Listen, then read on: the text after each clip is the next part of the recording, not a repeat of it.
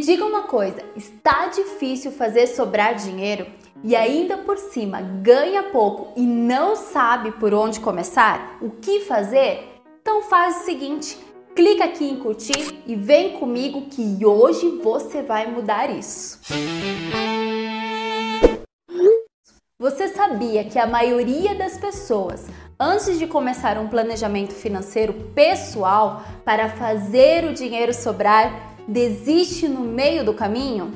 E você sabe o porquê isso acontece? Se você não sabe ou está desmotivado, é uma das pessoas que está pensando em desistir. Faz o seguinte: não faça isso. Primeiro assista este vídeo inteiro que eu vou te explicar alguns segredos que os outros não tiveram a oportunidade de aprender.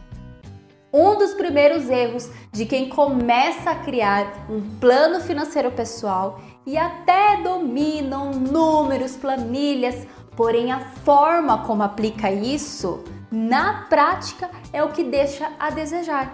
É onde entra uma coisa muito importante que todo planejamento financeiro precisa ter: um objetivo e metas sem um objetivo e metas para cumprir, possivelmente você ficará perdido e perdida e desanimado com tudo isso.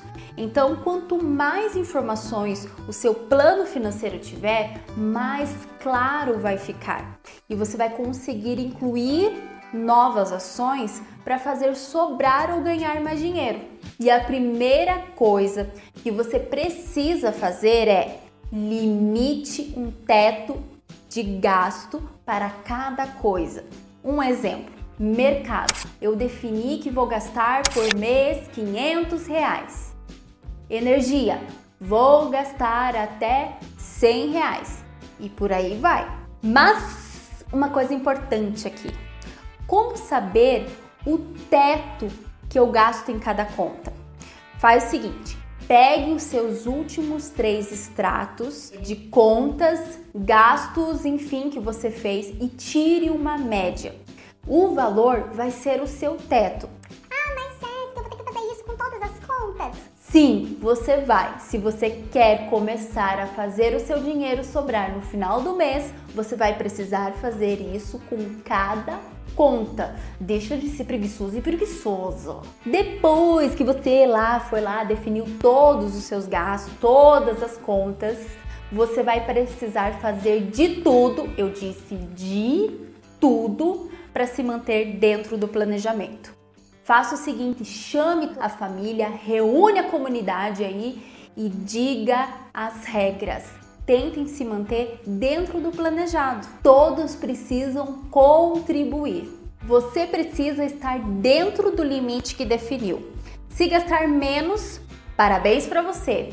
É mais dinheiro que vai sobrar para finalmente você realizar aquela viagem. Agora, mesmo com um plano financeiro, você ultrapasse esse limite, Calma, não se desespere. Primeiro, reveja se você não foi muito mão de vaca, porque possivelmente você colocou que iria gastar 200 reais no supermercado, sendo que na verdade você gasta 300. Então, o que, que você precisa fazer? Se você colocou 200 reais de mercado, você precisa avaliar se realmente esses 200 reais vai dar pelo longo do período de, sei lá, de uma semana, um mês que você está fazendo o seu planejamento financeiro, ou você vai passar fome. Então vamos dizer que você fez lá todo o seu cálculo, tirou a média e você chegou no valor de 500 reais de mercado por mês, você sozinho. Será mesmo que este valor é o que você gasta em mercado? Ah, Jéssica, sim, é o valor que eu gasto em mercado. Mas não poderia ser um valor menor? Talvez falte a avaliação dos produtos que você esteja comprando. De vez comprar A, que tal começar a comprar B? Eu não estou dizendo para você mudar todos de A para B se você não gosta, mas algumas coisas são alguns produtos são muito parecidos. Então você pode sim trocar e vir a economizar tendo essa estratégia. Você precisa avaliar todas as situações para chegar num valor teto que atenda a sua necessidade. Porque a ideia de um planejamento financeiro não é tirar de você o seu conforto, e sim manias que estão enraizadas e que acabam com a sua vida financeira e você não está percebendo isso. Aí chega no final do mês, você chora, corre pedir ajuda, um empréstimo e vira uma bola de neve e chega no final do ano, você vê todo mundo viajando, menos você. Agora faça lá o checklist. Conseguiu cortar todos os gastos necessários?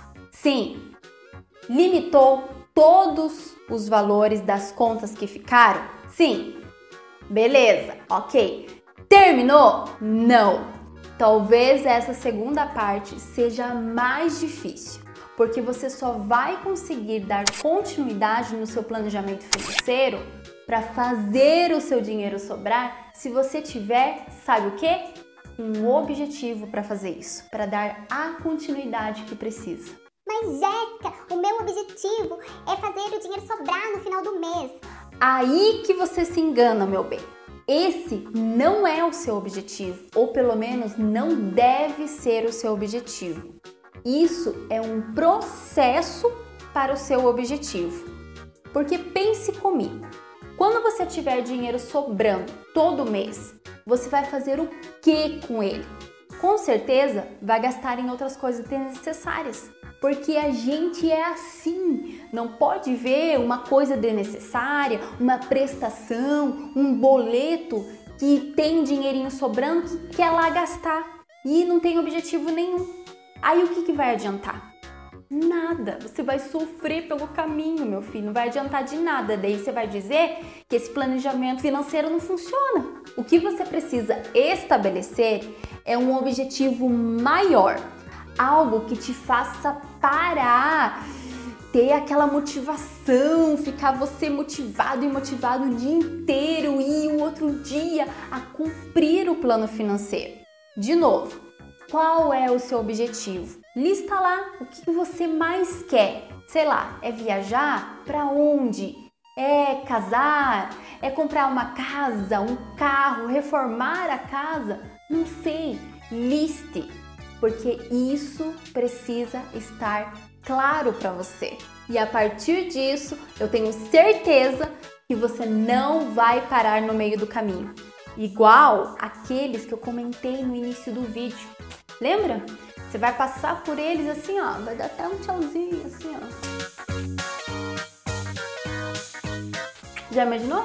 Falei para você que ia valer a pena você assistir até aqui? Agora que você já sabe fazer o seu dinheiro sobrar, que tal compartilhar esse vídeo com aquela pessoa que está amiga e não sabe o que fazer, não sabe como fazer o dinheiro sobrar no final do mês? Então compartilha e não deixa a pobreza te surpreender. Tchau!